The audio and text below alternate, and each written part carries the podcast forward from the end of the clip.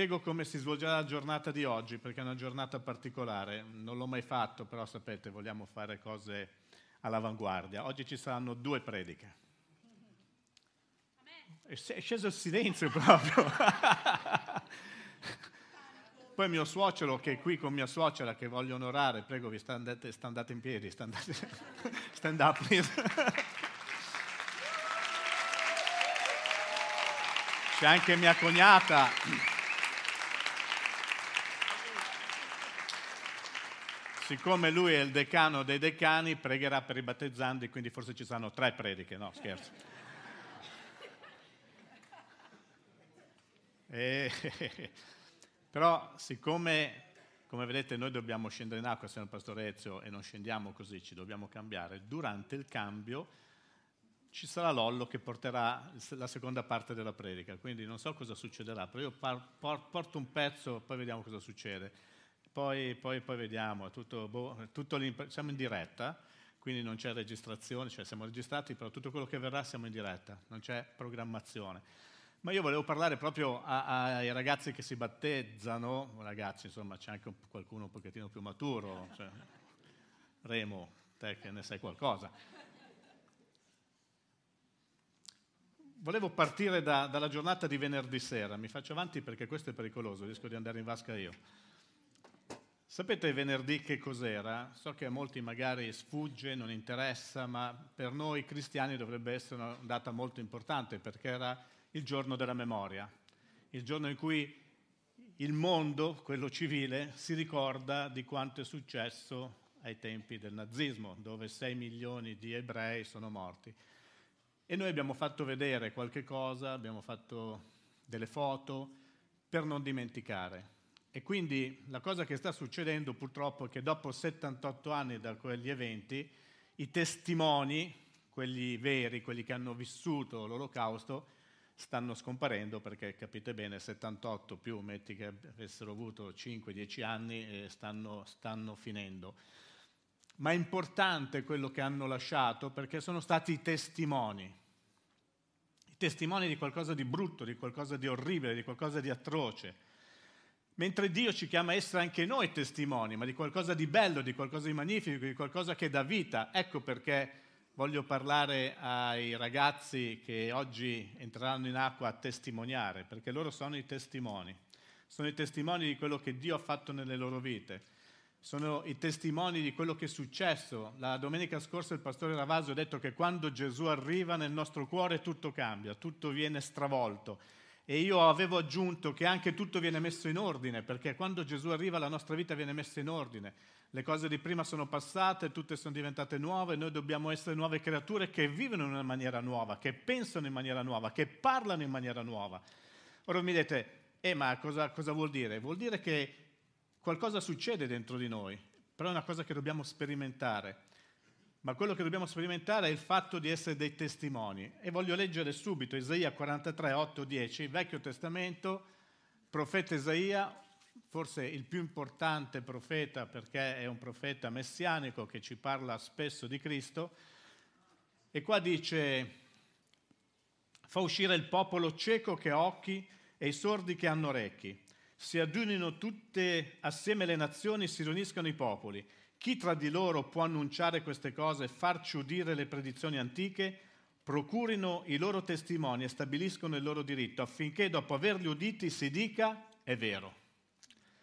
I miei testimoni siete voi, dice il Signore, voi e il mio servo che io ho scelto, affinché voi lo sappiate, mi crediate e riconosciate che io sono. Prima di me nessun Dio fu formato e dopo di me non ve ne sarà nessun altro. Amen non voglio andare a fare una predica esegetica, voglio semplicemente focalizzarmi su due parole che vengono ripetute, sono quelle di testimoni. Testimoni. Sapete, un testimone dal, dalla Treccani è una persona che può far fede di un fatto per averne diretta conoscenza. Quindi un testimone deve aver vissuto o deve aver visto, deve essere stato presente all'evento che racconta. È una persona che assistendo, avendo assistito o essendo comunque direttamente a conoscenza può raccontare un fatto.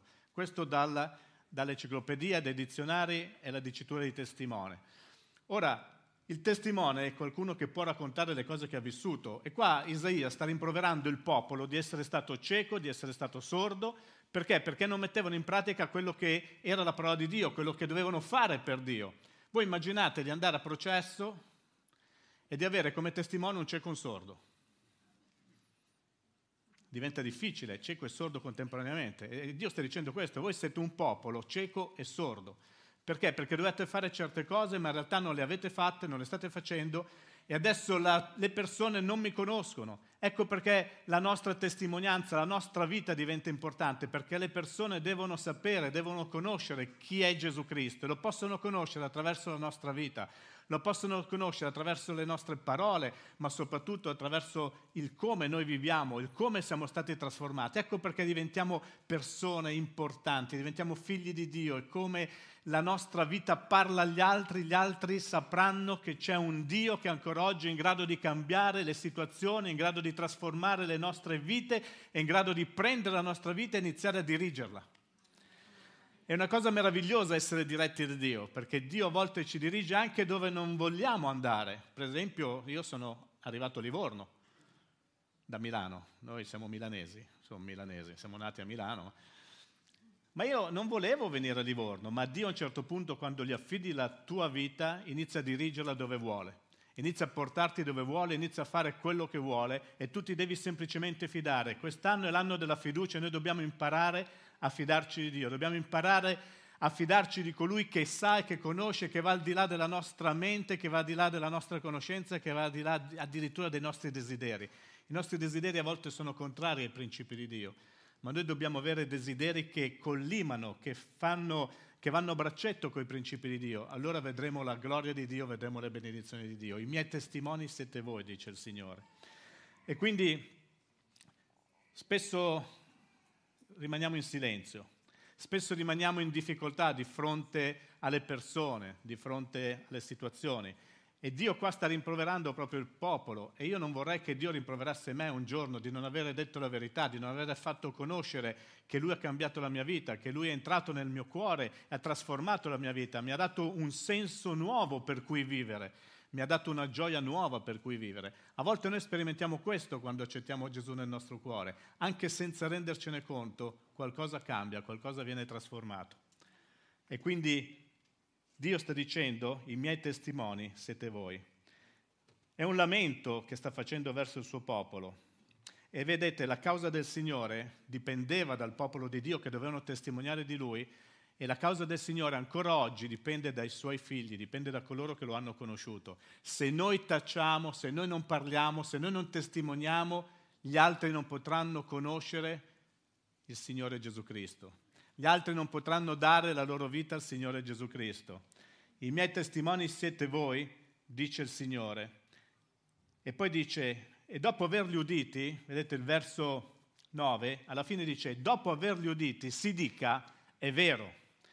Quindi quando noi udiamo i testimoni, i testimoni devono essere convincenti, devono essere veramente persone che hanno vissuto, che hanno visto, che hanno toccato con mano quello che stanno raccontando che sanno quello che stanno dicendo e le persone intorno a noi debbono poter dire è vero, quello che tu stai dicendo è vero perché lo vedo, lo vedo nella tua faccia, lo leggo nei tuoi occhi, lo vedo nel tuo modo di comportarti, lo ascolto mentre tu parli, sento che sei diventato una persona diversa.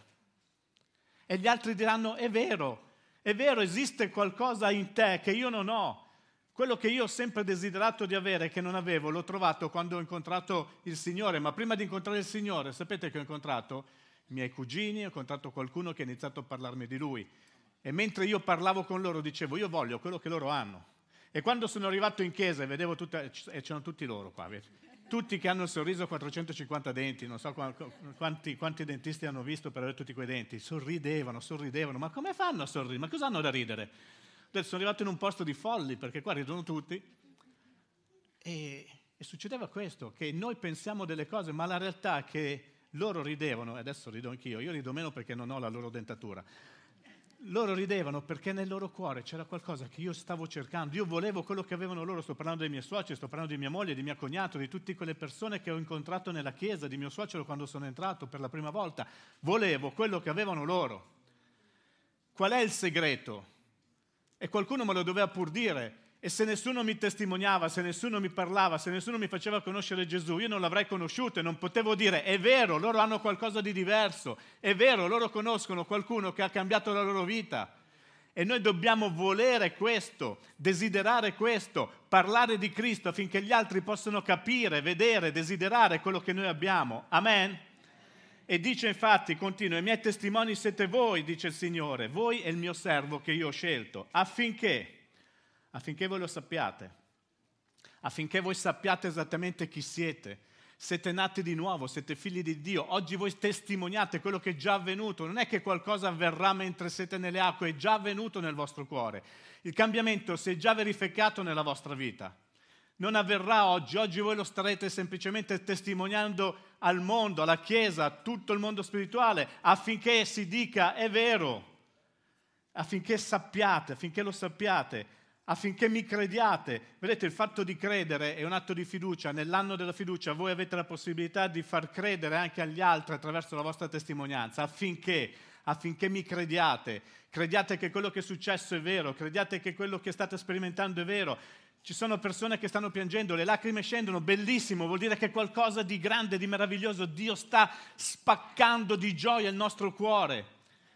E così come spacca di gioia il nostro cuore, la nostra gioia quando può entrare nel cuore delle altre persone vicino a noi che noi amiamo e possa spaccare di gioia, è una brutta parola spaccare, ma per rendere proprio, è una deflagrazione che arriva dentro, perché è qualcosa di grande che succede. Dio arriva, cambia, trasforma, qualcosa di meraviglioso capita e noi scoppiamo di gioia.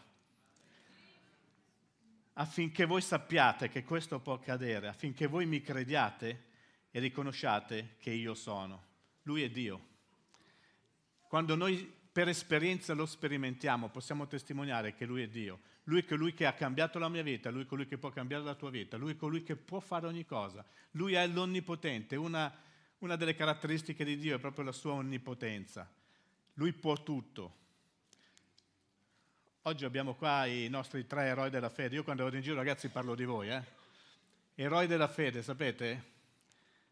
Abbiamo persone in mezzo a noi che lottano con la malattia, c'è qualcuno che ha subito, Nicola tanto ha già testimoniato in parte, addirittura l'amputazione di una gamba per la malattia, ma è qui, è qui a lodare Dio, è qui a, a testimoniare, a dire che Dio ha cambiato la sua vita, così come Marco, così come Bianca, voi siete gli eroi, voi siete coloro che stanno testimoniando, e voi siete i suoi testimoni. E così come lo siete voi, vogliamo diventarlo anche noi. Ognuno di noi deve avere la responsabilità di poter testimoniare con tutta la propria vita, con tutta la propria forza, che Dio è vero, che Dio è reale, che Dio cambia le situazioni, che quando Dio arriva niente rimane come prima. il profeta Isaia conosce bene i propri polli, no? Perché conosce bene il popolo, un popolo che aveva come caratteristica quella di gridare a Dio quando le cose andavano bene, ma di abbandonare Dio, andare dietro a tutte le altre cose quando le cose, scusate, il contrario, di gridare a Dio quando le cose andavano male, ma di correre dalle altre parti quando le cose andavano bene. Si dimenticavano di Dio e quando si dimenticavano di Dio chiaramente non potevano essere i rappresentanti di Dio perché non lo stavano onorando, non stavano testimoniando di Lui. Esaia lo sa bene, infatti li riprende e dice voi siete diventati ciechi, siete diventati sordi attraverso la vostra cecità, attraverso la vostra sordità, non state parlando del Signore, non state facendo conoscere il Dio, il Santo di Israele, l'Eterno, colui che vi ha chiamati, che vi ha formati, che ha creato di voi un popolo. E mentre riprende il suo popolo, il Signore, riprende ognuno di noi quando non facciamo la nostra parte e ci nascondiamo davanti alle responsabilità, quando non siamo i suoi testimoni, affinché mi crediate, affinché sappiate, affinché riconosciate che io sono. E poi finisce, e finisco anch'io, con una frase stupenda. Prima di me nessun Dio fu formato. Qua ci parla dell'unicità di Dio, l'Eterno, il Creatore. Prima di me nessun Dio fu formato e dopo di me non ve ne sarà nessun altro. Lui è l'unico Dio. Fare filosofia, sapete, è facile. Io ho spesso avuto discussioni con coloro che dicono, vedi, basta puntare un dito e comunque dove va il mio dito là c'è il mio Dio. No, no, no, aspetta un momento. Non c'è un Dio, un Dio qualsiasi. Qua il Signore vuole che noi siamo prima di me, non c'è stato nessun Dio. Io sono il creatore, io sono colui che ero, che sono e che verrà e che sarà. Ma dopo di me è inutile che vi fate tante idee, che ci sono tanti di, che ci sono tante... No, no, no, non c'è niente. Io sono il primo e l'ultimo, io sono l'alfa e l'omega. Prima di me non c'è stato nessun altro Dio e dopo di me non ce ne saranno altri. Quindi tutto quello che noi crediamo al di fuori di Dio, scusate la mia franchezza, è idolatria. Tutto quello che crediamo al di fuori di Dio, il Signore, creatore del cielo e della terra, nostro Padre, la Trinità, lo Spirito Santo, Gesù Cristo, tutto questo è Dio. Dopo di questo non c'è nient'altro. Amen? E ricordate, siete chiamati a essere testimoni. E Dio ve lo ripete per l'ennesima volta, i miei testimoni siete voi. Amen. Fine della prima parte. Va bene, tu pastore ti sei convertito in una chiesa a Milano. Sì? E quindi i, i, i, denti erano tutti perfetti. Io invece ti dico che mi sono convertito in una chiesa a Biella dove non era Milano e i denti non ce l'aveva nessuno in quella eh, chiesa.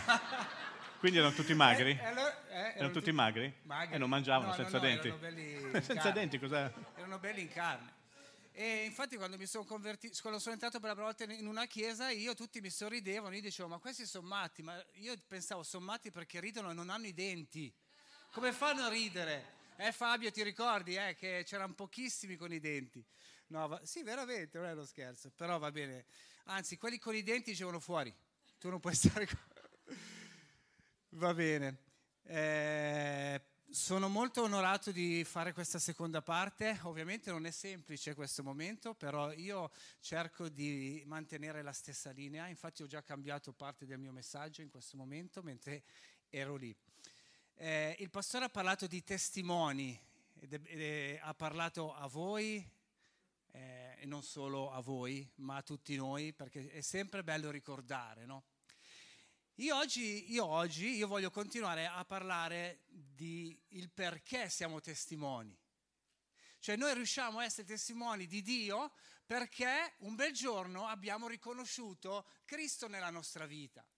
E quando Cristo è entrato nella nostra vita, allora noi abbiamo incominciato a fare un processo e questo processo ci ha portati dove siete voi oggi, dove vi sarà un giorno speciale, io mi ricordo ancora il mio giorno, 24 giugno del 2001, mi sono battezzato. Ed è stato un giorno bellissimo, è stato il giorno in cui io ho detto sì, nel senso deciso davanti a tutti, sì, io oggi voglio servirti senza vergogna, senza nessun timore, io oggi voglio dispormi davanti a te, Signore, per fare quello che tu hai per me. E Cristo è stata, diciamo, la porta che ha permesso a me di diventare un testimone di Dio. Mentre leggevo la Bibbia in questa settimana ho letto un bellissimo passaggio, se lo volete prendere, l'ho già detto anche sopra. Luca capitolo 3, il versetto è il 21. E mi ha colpito, mi ha colpito questo passaggio perché stavo, stavo leggendo quando Gesù si è battezzato e ci sono in tutti i Vangeli. Però questo Vangelo qua di Luca dice una cosa speciale. Dice, ora come tutto il popolo era battezzato, anche Gesù fu battezzato. E guardate bene, e mentre stava pregando, il cielo si aprì. E mentre stava pregando, il cielo si aprì. Allora, tutti sappiamo, se c'è qualcuno qui nuovo, magari lo scoprirai oggi, che Gesù è stato creato prima della fondazione del mondo. La sua figura, quello che doveva fare, era già stata stabilita prima. E qui Gesù si, si, è, è, sulla terra, conosciamo tutti la storia di Gesù, non ve la devo insegnare io perché tutti l'abbiamo letto o visto almeno in un film o sentito a scuola. E qui è il momento in cui lui si battezza e qui mi dice che Gesù stava pregando. S- sapete, io non so di che, che cosa stava dicendo Gesù, ma sicuramente Gesù sapeva cosa gli stava succedendo. Gesù sapeva cosa doveva affrontare, Gesù sapeva che percorso doveva fare, Gesù sapeva come sarebbe morto, Gesù sapeva che cosa lui avrebbe sofferto per noi, Gesù lo sapeva.